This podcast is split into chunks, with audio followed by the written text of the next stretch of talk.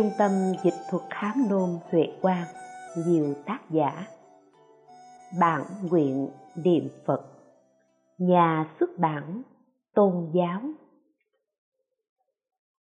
Niệm Phật chắc chắn vạn sanh, Nguyên tác Pháp Sư Huệ Tịnh, Diệu Nguyên Dịch. Nguyên chủng diễn đọc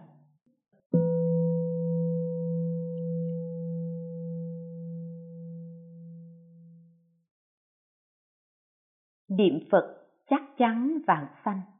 Một, mười niệm vạn sanh.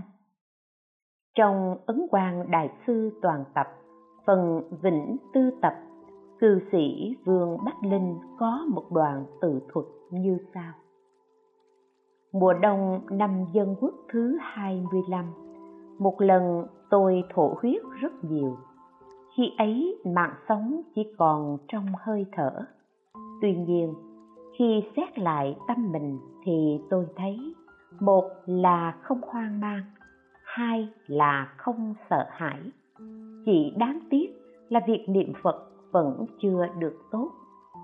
Sau khi khỏi bệnh, tôi cùng với người bạn là một vị tăng đến giang tô, chiết giang, hành hương lễ phật.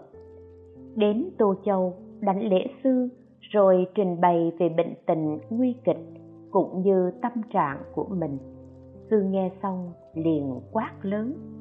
Nếu ông nghĩ như vậy thì không đến được tây phương đâu.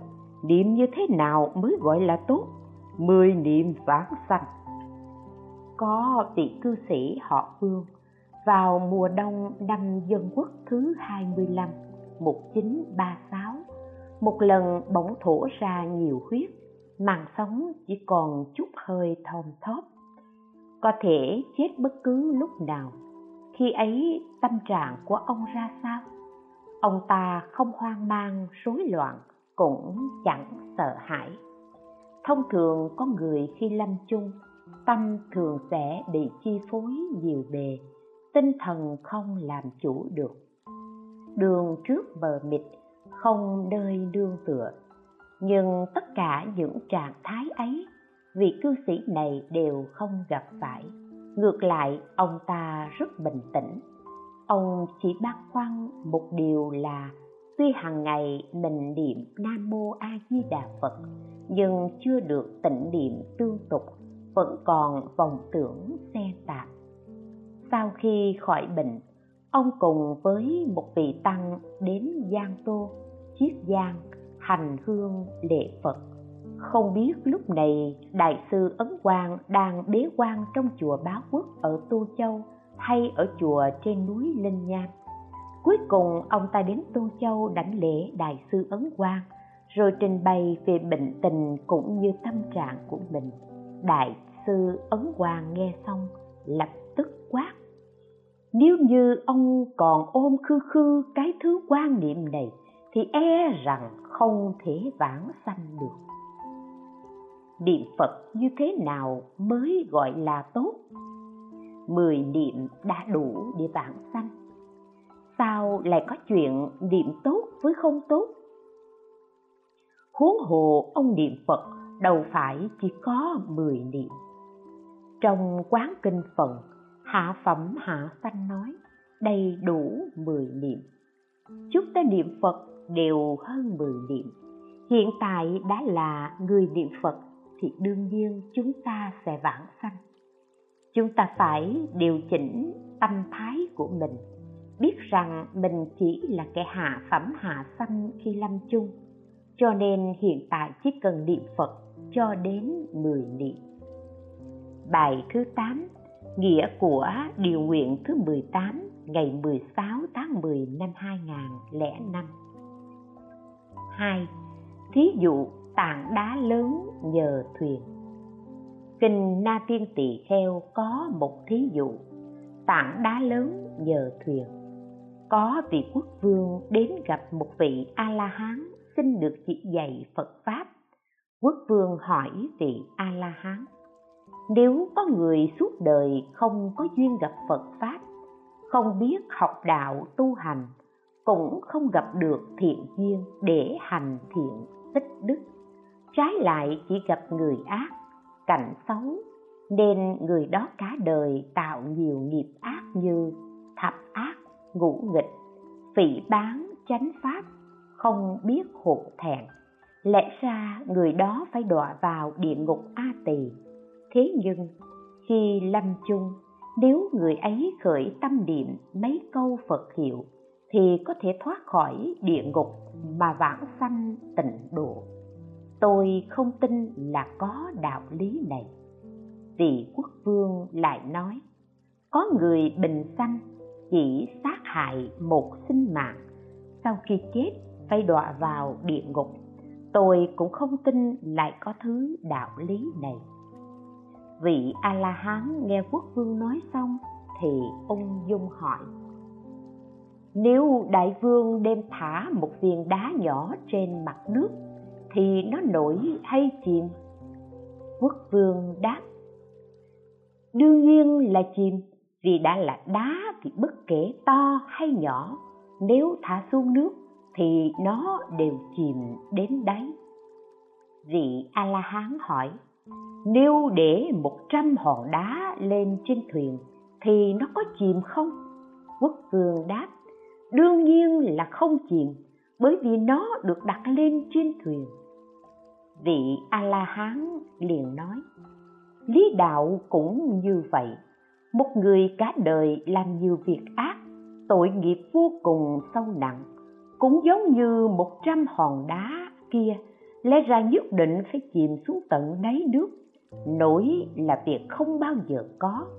Thế nhưng khi lâm chung, nếu người ấy niệm phật nương vào nguyện lực từ bi cứu độ của phật, thì sẽ thoát khỏi tội đọa vào địa ngục a tỳ.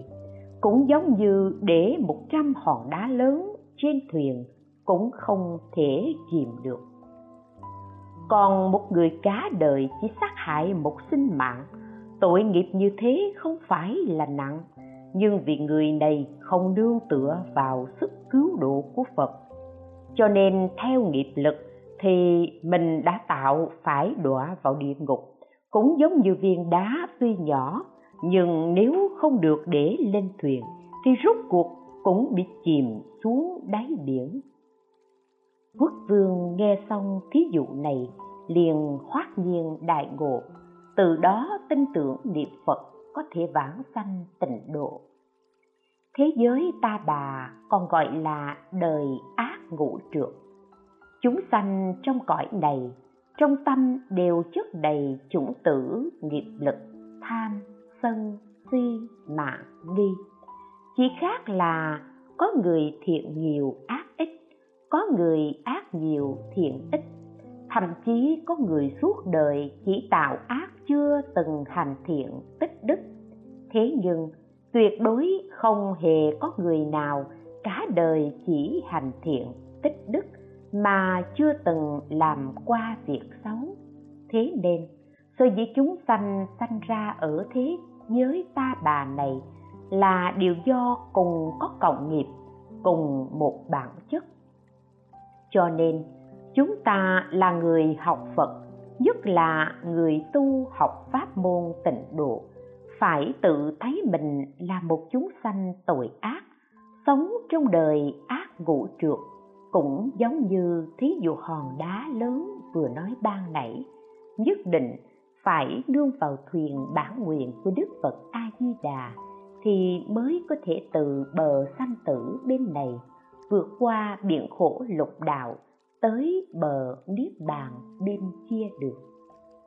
Bất luận là người nào, bất kể tu pháp môn gì, nếu không nương vào phật lực thì cũng đều giống như viên đá cuối cùng sẽ chìm xuống đáy biển tiếp tục luân hồi bài khai thị thứ nhất cho liên hữu ở Mân Nam của Pháp Sư Huệ Tịnh ngày 25 tháng 3 năm 2006. 3. Chân thật phát nguyện vạn sanh, chuyên xưng danh hiệu Phật, hoa sen ở tịnh độ hiện. Lại nữa, chân nguyện vạn sanh, chuyên xưng Phật danh, kỳ tâm quyết định tịnh độ liên hoa hiện kỳ sắc tướng. Chân thật phát nguyện vạn sanh chuyên xưng danh hiệu phật. Tâm ấy vừa quyết định thì hoa sen ở tịnh độ hiện ra. Chân nguyện vạn sanh nghĩa là từ trong tâm chân thật phát nguyện vãng sanh về cõi tịnh độ của đức phật a di đà chứ không phải chỉ nói suông ở cửa miệng mà thôi. Nếu hiện tại phát nguyện vãng sanh, nhưng lúc lâm chung, nếu bị chồng hoặc vợ lưu luyến liền nói, khi tôi đi theo đức phật a di đà rồi, không biết vợ tôi sẽ thế nào, chồng tôi sẽ ra sao? Đó không phải là chân thật phát nguyện vãng sanh. Cho nên, người tu tịnh độ chuyên xưng danh niệm phật, nếu tâm quyết định thì quyết định được vãng sanh. Tâm không quyết định thì việc vãng sanh sẽ không quyết định. Nếu tâm người ấy quyết định, thì ngay khi đó ở thế giới cực lạc, hoa sen của chúng ta liền xuất hiện. Không những thế trên hoa sen còn ghi rõ họ tên và hình ảnh chúng ta. Do đó, tùy thân chúng ta còn ở ta bà, nhưng hình ảnh của chúng ta đã ở trong hoa sen trên cõi cực lạc rồi. Lệ từ tu đạt, tương tạo kỳ viên, tâm quyết định thời, ư hư không trung, hiện thiên cung điện. Ví như trưởng giả tu đạt lúc sắp xây dựng tinh xá kỳ viên. Thì trong tâm ông vừa quyết định, thì trên hư không liền xuất hiện cung điện. Đây là một đoạn điển cố.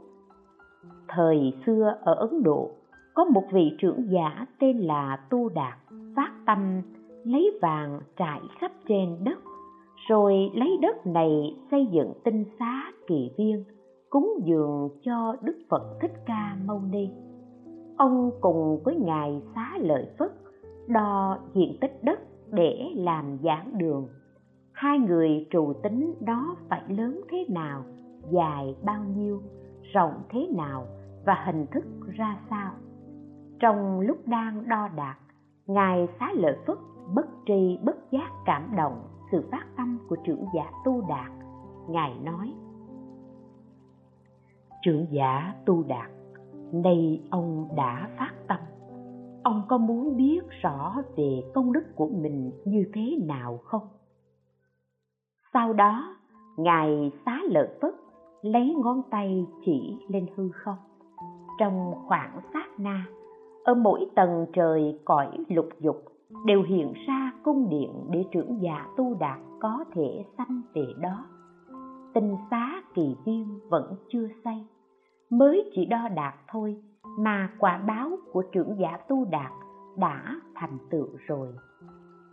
Trưởng giả tu đạt nói, chao ôi, thưa tôn giả, nhiều như vậy thì rút cuộc về tầng trời nào mới tốt à ngài xá lợi phất nói, ba tầng trời phía dưới đều hưởng dục lạc, hai tầng trời phía trên thì phiêu mạn chỉ có tầng trời thứ tư, trời đau xuất có bồ tát nhất sinh bổ xứ giảng kinh thuyết pháp.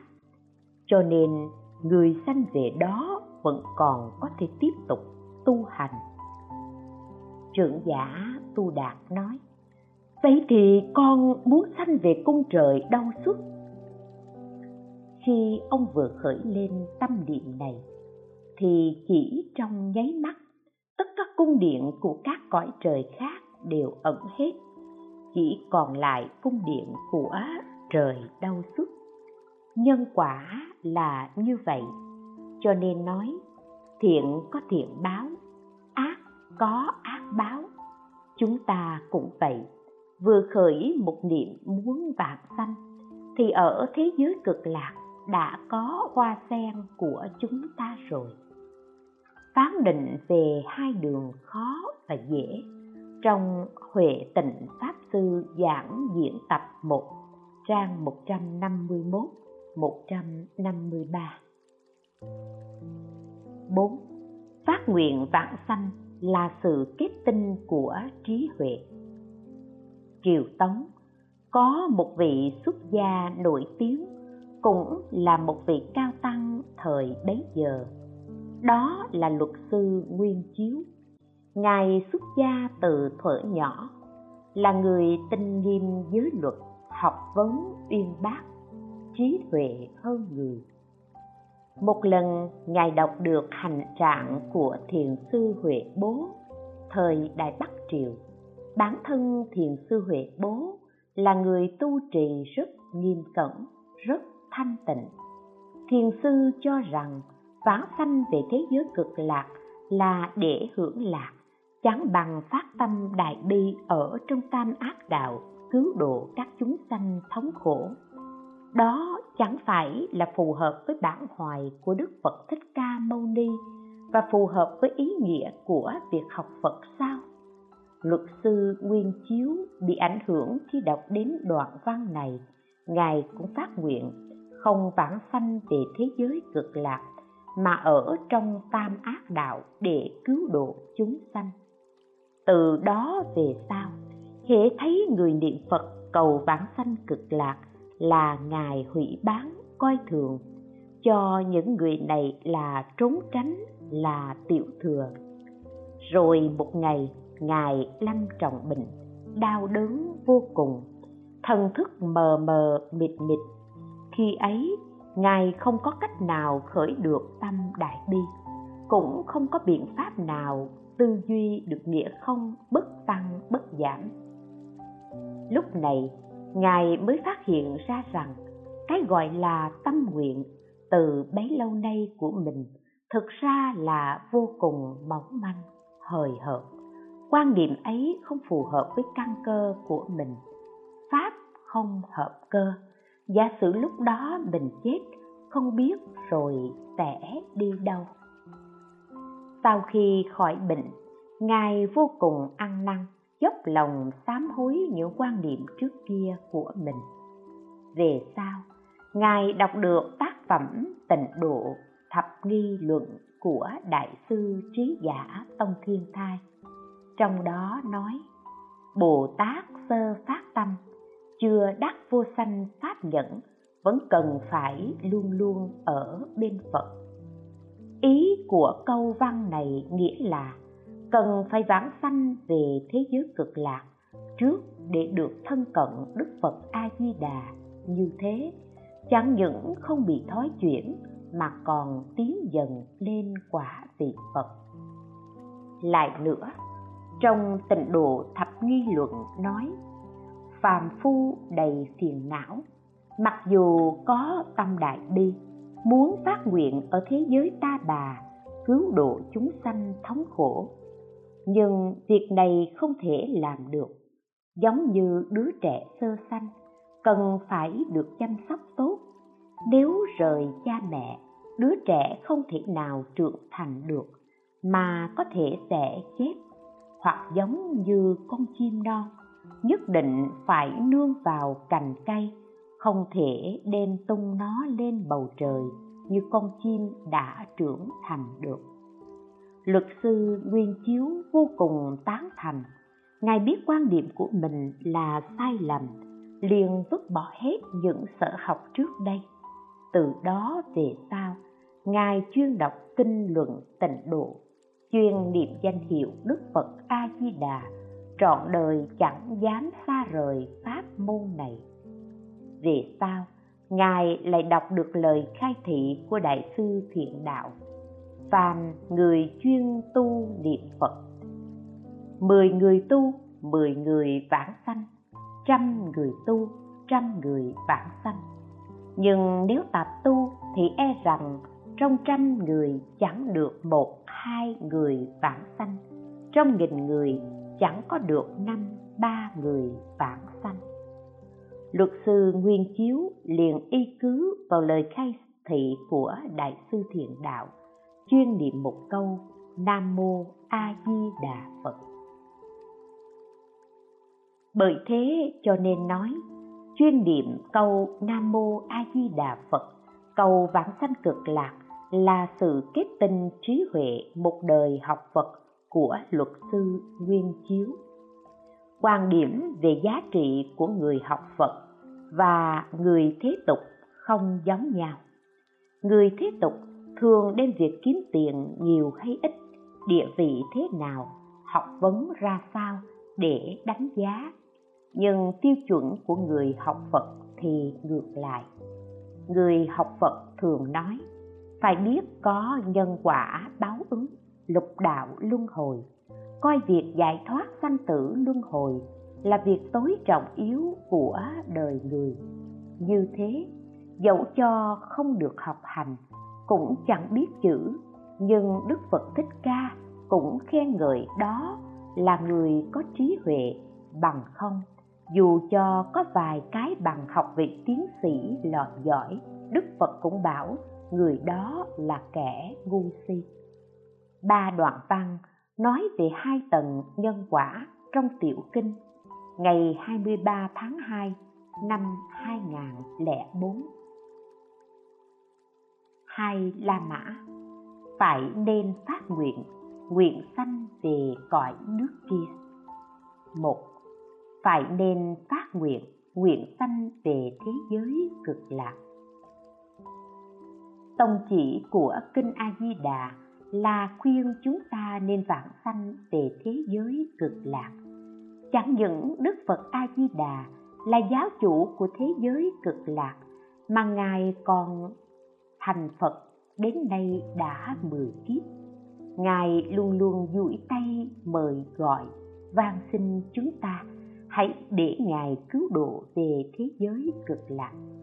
Trong nhiều bộ kinh đức phật thích ca mâu ni cũng khuyên nhủ chúng ta nhất định phải phát nguyện vãng sanh về thế giới cực lạc thí như kinh a di đà là bộ kinh rất ngắn, chỉ có 1.858 chữ, nhưng có tới ba lần Đức Phật Thích Ca Mâu Ni ân cần khẩn thiết khuyên chúng ta nhất định phải vãng sanh về thế giới cực lạc. Đoạn thứ nhất khuyên vạn sanh. Chúng sanh văn giả ưng đương phát nguyện, nguyện sanh bị quốc. Chúng sanh nghe rồi phải nên phát nguyện sanh về cõi nước kia. Đoạn thứ hai văn thị thuyết giả ưng đương phát nguyện sanh bị quốc độ nghe lời ấy rồi nên phải phát nguyện sanh về cõi nước kia đoạn thứ ba nhược hữu tính giả ưng đương phát nguyện, sanh bị quốc độ. Nếu có người tin, phải nên phát nguyện, sanh về cõi nước kia. Có thể nói, lòng từ bi của đức phật thích ca mâu ni là vô cùng sâu sắc. Ngài nhiều lần nhấn mạnh, khuyên bảo, mong muốn chúng ta nhất định phải vãng sanh về thế giới cực lạc hai văn giải thích về kinh a di đà trong huệ tịnh pháp sư giảng diễn tập 1 trang 50 51 2. Thông thường người ta hay hiểu lầm về thiện căn, phước đức, nhân duyên. Phương pháp vãng sanh về thế giới cực lạc theo ý tiêu cực.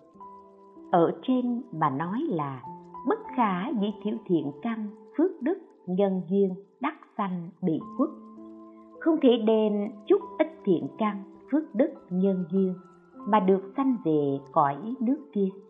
Vậy thì ý nghĩa của 14 chữ này là thế nào? Thông thường người ta hay giải thích thiện căn là chỉ cho bồ đề tâm phước đức là chỉ cho lục độ vạn hạnh. Lấy thiện căn của bồ đề tâm làm nhân lấy phước đức của lục độ vạn hạnh làm duyên. Nhân duyên hòa hợp thì mới có thể vãng sanh về thế giới cực lạc. Thế nhưng, lại không thể đem chút ít thiện căn thì nhất định phải nhiều, nghĩa là đa thiện căn, tức là phải phát tâm vô thượng bồ đề, như vừa nói. Thiện căn thường được giải thích là bồ đề tâm thế nhưng lại không thể dùng chút ít bồ đề tâm. Vậy thế nào gọi là ít? Người đã đắc quả vị a la hán cũng thuộc về thiểu thiện căn. Bởi vì người này không phát bồ đề tâm, không hành bồ tát đạo, cho nên không thể thành phật. Vãng sanh về thế giới cực lạc là để thành phật. Thông thường người ta hay giải thích là người tu hành nhất định phải tự mình phát tâm vô thượng bồ đề để làm nhân vạn sanh đã phát tâm bồ đề thì nhất định phải hành bồ tát đạo. Do đó, phải rộng tu lục độ vạn hành, đây gọi là phước đức, lấy nhân. Tâm vô thượng bồ đề cộng với duyên, phước đức, lục độ vạn hành nhân duyên hòa hợp mới đủ để được vãng sanh về thế giới cực lạc. Góc độ giải thích này không hề sai, nhưng chúng ta cần hiểu cho rõ ràng. Theo sự giải thích như trên thì chúng sanh nhất định phải tự mình tích lũy thành tựu phước đức nhân duyên của tâm bồ đề, cộng với lục độ vạn hạnh, còn đối với chúng ta, phước đức là do đức phật a di đà tích lũy thành tựu. Then chốt của vấn đề là ở chỗ này. Hai văn giải thích về kinh a di đà trong huệ tịnh pháp sư diễn giảng diễn tập 1 trang 51 52 ghi chú. Các văn giải thích khác về câu, bất khả dĩ thiếu thiện căn phước đức nhân duyên đắc sanh bị quốc không thể đem chút ít thiện căn, phước đức, nhân duyên mà được sanh về cõi kia. Một, phạm văn, hán dịch, tam tạng, pháp sư, huyền trang. Chẳng phải nhờ chút ít thiện căn mà các loài hữu tình được vãng sanh về thế giới cực lạc của Đức Phật vô lượng thọ. hai, phạm văn, an dịch. Nhà ngôn ngữ học Mục Lạc Miller Chúng sanh không thể dựa vào các việc làm thiện ở thế gian này mà được sanh về cõi nước kia. 3.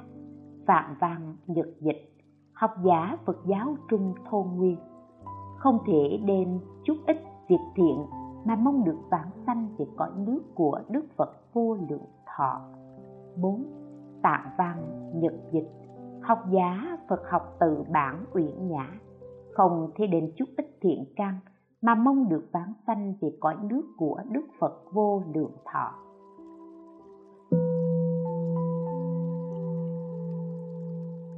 ba Thế nào gọi là thiện nam tử, thiện nữ nhân? chúng ta hãy xem lại câu kinh dưới đây tá lợi phất nếu có thiện nam tử thiện nữ nhân nghe nói đến đức phật a di đà rồi chấp trì danh hiệu. Đây chính là đáp án cho câu hỏi ở trên về thiện nam tử, thiện nữ nhân. Thiện nam tử, thiện nữ nhân được nói ở đây là bao gồm tất cả người xuất gia, người tại gia, người thiện, người ác, thậm chí cả chúng sanh trong tứ sanh lục đạo chỉ cần người đó nghe đến danh hiệu đức phật a di đà từ đó về sau nhất hướng chuyên xưng danh hiệu phật thì đều được gọi là thiện nam tử thiện nữ nhân cho nên mười phương chúng sanh được nói trong điều nguyện thứ 18 của Đức Phật A Di Đà chính là thiện nam tử, thiện nữ nhân. Hai văn giải thích về kinh A Di Đà trong Huệ Tịnh Pháp sư giảng diễn tập 1 trang 52 53. 4. Chấp trì danh hiệu là đa thiện căn, đa phước đức mười phương chúng sanh nghe nói đến đức phật a di đà nghe nói đến đức phật a di đà ở đây không phải chỉ là nghe người ta niệm một tiếng a di đà phật, mà gọi là nghe nói đến đức phật a di đà đâu. Không phải như vậy, mà là nghe thiện tri thức giảng giải về nguyên do, về nội dung cứu độ mười phương chúng sanh trong điều nguyện thứ 18 của Đức Phật A Di Đà rồi người đó trong tâm tin đạo lý nhân quả này đây mới gọi là nghe nói đến đức phật a di đà nghĩa là trong tâm người ấy tin nhận di đà cứu độ và nguyện sanh di đà tịnh độ. Sau đó, chuyên xưng di đà phật danh. Đây là tin nhận tại nơi tâm, cũng gọi là chấp trì danh hiệu. Chấp, trong chấp trì, nghĩa là tin tưởng, kiên định, không thay đổi. Trì là không tan, không mất. Ý nói, trong tâm tin nhận đạo lý này một cách vĩnh viễn, không hoài nghi, không thay đổi. Cũng tức là hoàn toàn tin nhận di đà cứu độ, nguyện sanh di đà tịnh độ, chuyên xưng di đà phật danh. Đây gọi là chấp trì trong tâm tin nhận sự cứu độ của đức phật a di đà ngoài miệng tự nhiên xưng niệm danh hiệu nam mô a di đà phật. Cho nên gọi là đa thiện căn, đa phước đức. Chính là nghe nói đến đức phật a di đà rồi chấp trì danh hiệu. Cũng như nói, người muốn vãng sanh về thế giới cực lạc nhất định phải là hạng đa thiện căn, đa phước đức. Thật ra, đa thiện căn, đa phước đức vốn đã được chứa đựng hết trong câu danh hiệu nam mô a di đà phật mà ngài đã hoàn thành cho chúng ta. Nếu trong tâm chúng ta tin nhận, ngoài miệng xưng niệm, thì tự nhiên chúng ta sẽ được đầy đủ đa thiện căn đa phước đức.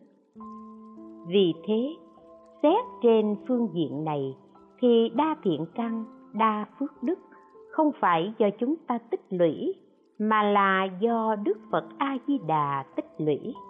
Chúng ta chỉ cần xưng niệm danh hiệu ngài, nguyện sanh về cõi tịnh độ của ngài là được rồi. Đại sư liên trì nói, xưng niệm danh hiệu đức phật a di đà là thiện trong thiện, là phước trong phước, lại nói, chấp trì danh hiệu, nguyện thấy đức phật a di đà là đa thiện căn, là thiện căn tối thắng, thiện căn bất khả tư nghị. Đây là lời giải thích của đại sư liên trì. Đại sư ngẫu ích giải thích, chỉ cần tin nhận di đà nguyện sanh cực lạc chấp trì danh hiệu, thì mỗi niệm mỗi niệm đều đầy đủ đa thiện căn, đa phước đức. Như vậy, chỉ cần chúng ta chuyên xưng danh hiệu phật a di đà là hiển nhiên trở thành người đa thiện căn, đa phước đức.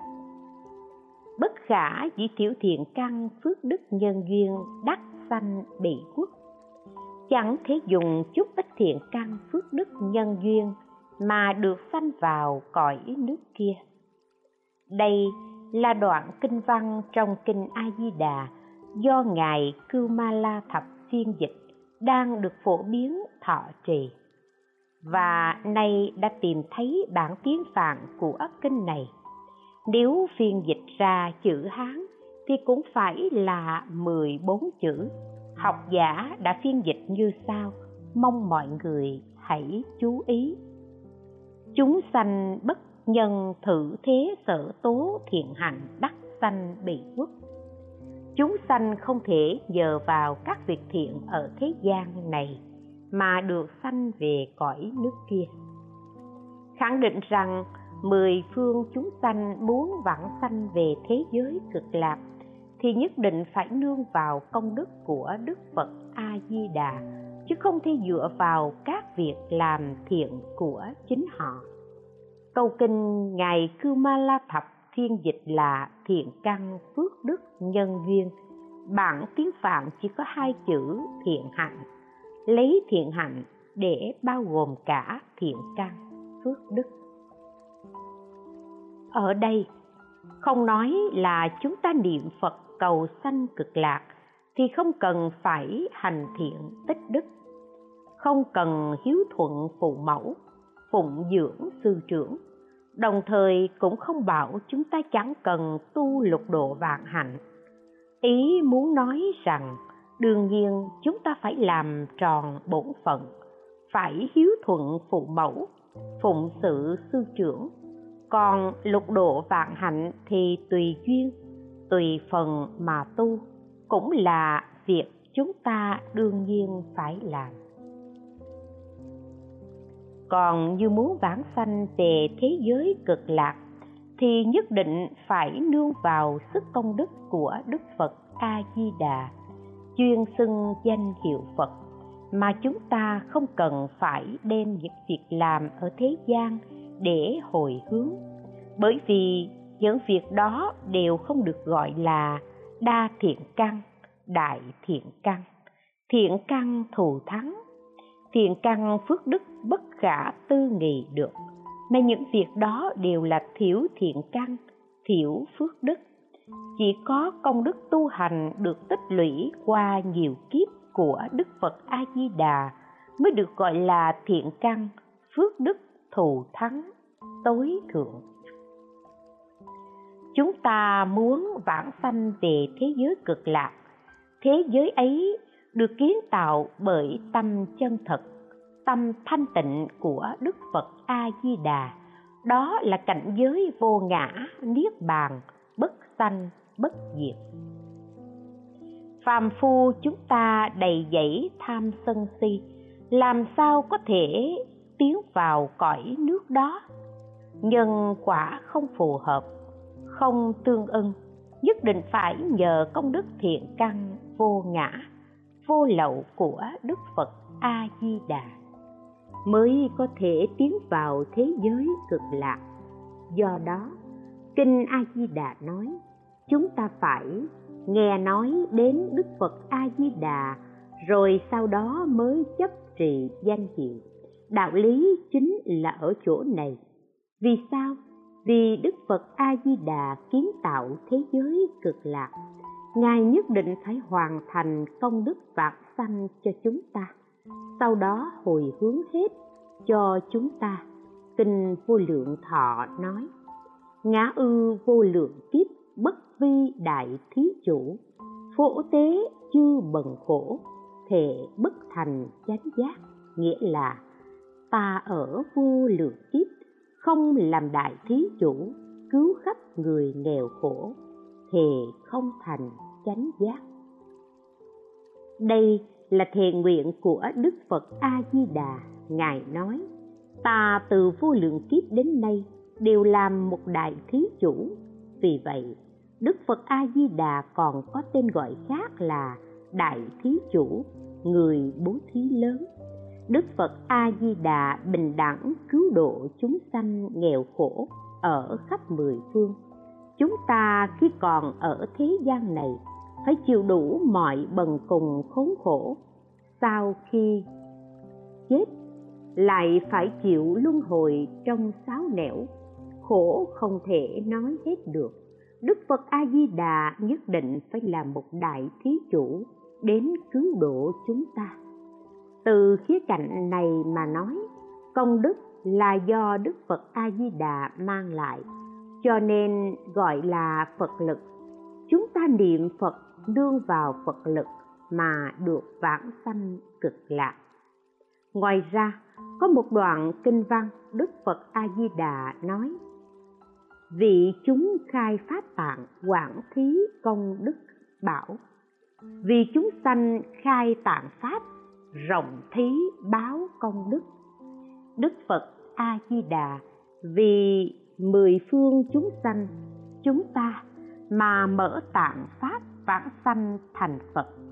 Cho nên nói, vì chúng sanh khai tạng pháp, rộng thí báo công đức, bố thí rộng lớn công đức quý báu cho chúng ta, khuyên chúng ta phải lìa khỏi ta bà, vãng sanh cực lạc mà thành tựu phật quả. Một đoạn khác trong kinh vô lượng thọ nói, linh chư chúng sanh công đức thành tựu, khiến các chúng sanh thành tựu công đức, là đức phật khiến cho mười phương chúng sanh thành tựu công đức vãng sanh thành phật. Một đoạn khác trong kinh vô lượng thọ lại nói, dĩ bất thỉnh chi pháp thí như lê thứ. Dùng pháp không thỉnh, ban cho tất cả mọi người. Đức phật a di đà lấy pháp vãng sanh mà mười phương chúng sanh chúng ta không hiểu nổi. Nhưng có thể lạnh thọ được để đem ra bố thí cho chúng ta. Do đó, đối với chúng ta, pháp môn này gọi là pháp môn di đà cứu độ chúng ta tin nhận pháp môn di đà cứu độ cũng có nghĩa là chúng ta tin nhận pháp môn chuyên xưng danh hiệu đức phật a di đà hai văn giải thích về kinh a di đà trong Huệ Tịnh Pháp Sư giảng diễn tập 1, trang 53, 58. 5. Nhất tâm bất loạn Nay giải thích về nhất tâm bất loạn. Có rất nhiều trứ tác đều giải thích nhất tâm bất loạn là chúng sanh niệm Phật phải đạt đến công phu nhất tâm bất loạn. Ví như phải đạt đến sự nhất tâm bất loạn, thậm chí có thể là lý nhất tâm bất loạn, tức là cảnh giới cao tột nếu không chí ức cũng phải đạt đến công phu thành phiến khi thức cũng như trong mộng đều như một tịnh niệm tương tục. Kỳ thực, giải thích như vậy là hoàn toàn sai lầm. Đây là đem giáo lý thông thường ra để giải thích về giáo lý tịnh độ. Thực ra, ý nghĩa nhất tâm bất loạn ở đây rất đơn giản và cũng hoàn toàn phù hợp với câu nói chúng ta nghe nói đến đức phật a di đà trong tâm tin nhận di đà cứu độ, ngoài miệng xưng niệm danh hiệu di a di đà phật, hoặc một ngày cho đến bảy ngày. Hoặc một ngày, hoặc bảy ngày, ở đây là chỉ cho mạng sống của chúng ta. Tùy theo mạng sống của chúng ta kéo dài được bao lâu mà chuyên xưng câu danh hiệu này, nếu mạng sống của chúng ta chỉ còn một ngày để chuyên niệm danh hiệu một ngày. Nếu mạng sống của chúng ta còn bảy ngày, thì chuyên niệm danh hiệu bảy ngày. Nếu mạng sống của chúng ta còn bảy tháng, bảy năm hay bảy mươi năm, thì chúng ta phải suốt đời niệm câu danh hiệu này, mà không cần phải nhờ vào các công hạnh khác. Tuy chúng ta có tích lũy các thiện căn, phước đức khác nhưng không thể nhờ vào một chút thiện căn, phước đức ấy mà được vãng sanh. Bởi vì nó không đủ, mà vãng sanh đều phải nương vào câu danh hiệu nam mô a di đà phật. Xưng niệm danh hiệu cũng tùy thuộc vào căn tính của chúng ta. Căn tính của mỗi người mỗi khác, dù là trí thức, nông dân, công nhân hay thương gia nhưng đều đem cương vị và trình độ của mình ra mà niệm phật là tốt rồi. Có khả năng niệm vài vạn câu thì niệm vài vạn câu. Không thể niệm vài vạn câu. Chỉ niệm được vài nghìn câu thì niệm vài nghìn câu. Có khả năng niệm thì niệm nhiều. Có khả năng ít thì niệm ít. Nhưng hễ có thời gian thì liền xưng niệm câu danh hiệu này còn như trong lúc đang niệm phật, tâm có tán loạn hay không tán loạn, có vọng tưởng hay không có vọng tưởng, điều này không thành vấn đề, bởi vì vãng sanh không phải nhờ vào công phu của chúng ta, cùng với việc có vọng tưởng tạp niệm hay không, có đạt đến công phu nhất tâm hay không, đều chẳng liên quan, đâu phải chúng ta nhất tâm mới vãng sanh không nhất tâm thì chẳng thể vãng sanh. Hoặc là nhất tâm lâm chung, phải chánh niệm hiện tiền mới vãng sanh. Không chánh niệm hiện tiền thì không thể vãng sanh. Hoặc lại nói, khi lâm chung phải có người trợ niệm mới vãng sanh. Không có người trợ niệm thì không thể vãng sanh, vân vân. Ở đây không đề cập đến những điều đó, bởi vì tất cả đều là sức của đức phật a di đà chỉ cần chúng ta một lòng chuyên niệm danh hiệu ngài, nguyện sanh về thế giới cực lạc, suốt đời không thay đổi, thì khi lâm chung, đức phật a di đà tự nhiên sẽ hiện thân đến tiếp dẫn chúng ta vãng sanh cực lạc. Hoàn toàn không tồn tại vấn đề công phu có nhất tâm bất loạn hay không? Vì thế, nhất tâm bất loạn ở đây chính là tâm chuyên niệm danh hiệu đức phật a di đà chuyên tình đức phật a di đà không thay đổi, không tạp loạn. Đây là nhất tâm bất loạn. Nếu có người nói, này bạn, anh a có một pháp môn đặc biệt thù thắng, bạn đến học chứ? Chúng ta cũng chẳng hiếu kỳ vì bất luận pháp môn nào cũng đều không bằng câu danh hiệu a di đà phật của chúng ta. Chỉ cần một câu danh hiệu nam mô a di đà phật này đã có đầy đủ vạn đức, việc vãng sanh của chúng ta lập tức thành tựu. Chẳng cần phải nhờ vào các công hạnh khác, sở dĩ chúng ta không hiếu kỳ, không động loạn là bởi chúng ta có tâm tin nhận đối với đức phật a di đà đây gọi là nhất tâm bất loạn. Hiện tại, phiền não, vọng tưởng, tạp niệm của chúng ta khởi lên. Chúng ta cũng đừng vì thế mà lo lắng, cho rằng hỏng bét rồi. Ta muốn vãng sanh về thế giới cực lạc, mà lại có những tâm niệm này, thì đức phật a di đà làm sao có thể cứu độ ta? Liệu ngài có bỏ rơi ta không? Hoàn toàn không nên và không cần phải lo lắng như thế. Xin hỏi mọi người, có ai lại không có tham sân si? Có ai mà không có vọng tưởng tạp niệm? Nếu bạn không có tham sân si, vọng tưởng tạp niệm thì bạn là a la hán rồi. Đức phật a di đà hoàn toàn không việc cứu độ bậc a la hán ngài trải qua năm kiếp tư duy để phát ra lời thệ nguyện và trải qua nhiều kiếp tu hành, lẽ nào lại không có giá trị ư? Bản thân các vị a la hán có thể tự ra khỏi tam giới, lục đạo luân hồi. Cần gì đức phật a di đà phải cứu độ? Cho nên, đối tượng mà đức phật a di đà muốn cứu độ chính là chúng sanh trong đời ác ngũ trượt ngũ trượt nghĩa là kiếp trượt kiến trượt phiền não trượt chúng sanh trượt mạng trượt chúng sanh chúng ta xưa nay vốn là có kiến trượt phiền não trượt thì mới là phàm phu. Nếu chúng ta không có kiến trượt không có phiền não, không có tham sân si mạng nghi thì chúng ta đâu phải là phàm phu. Mà không phải là phàm phu thì cũng không phải là đối tượng mà đức phật a di đà muốn cứu độ. Thế nên, theo phương diện này, thì chính vì chúng ta có phiền não nên mới hổ thẹn và vui vẻ niệm một câu danh hiệu a di đà phật này. Đồng thời, vì chúng ta có phiền não nên mới càng biết ơn sự cứu độ của đức phật a di đà vì vậy, xin các liên hữu niệm phật, cầu vãng sanh cực lạc, chớ nên thấy mình có phiền não, tạp niệm, mà sanh tâm sợ hãi thoái lui.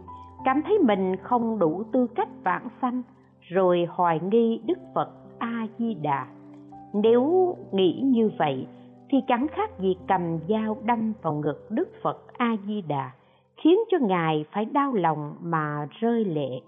Đức phật a di đà nhất định không bỏ rơi chúng ta, nên ngài mới phát nguyện tu hành để cứu độ chúng ta.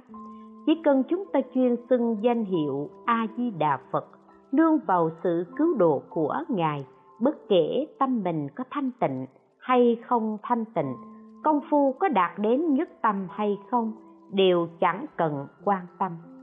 Hai văn giải thích về kinh a di đà trong huệ tịnh pháp sư giảng diễn tập 1 trang 58-61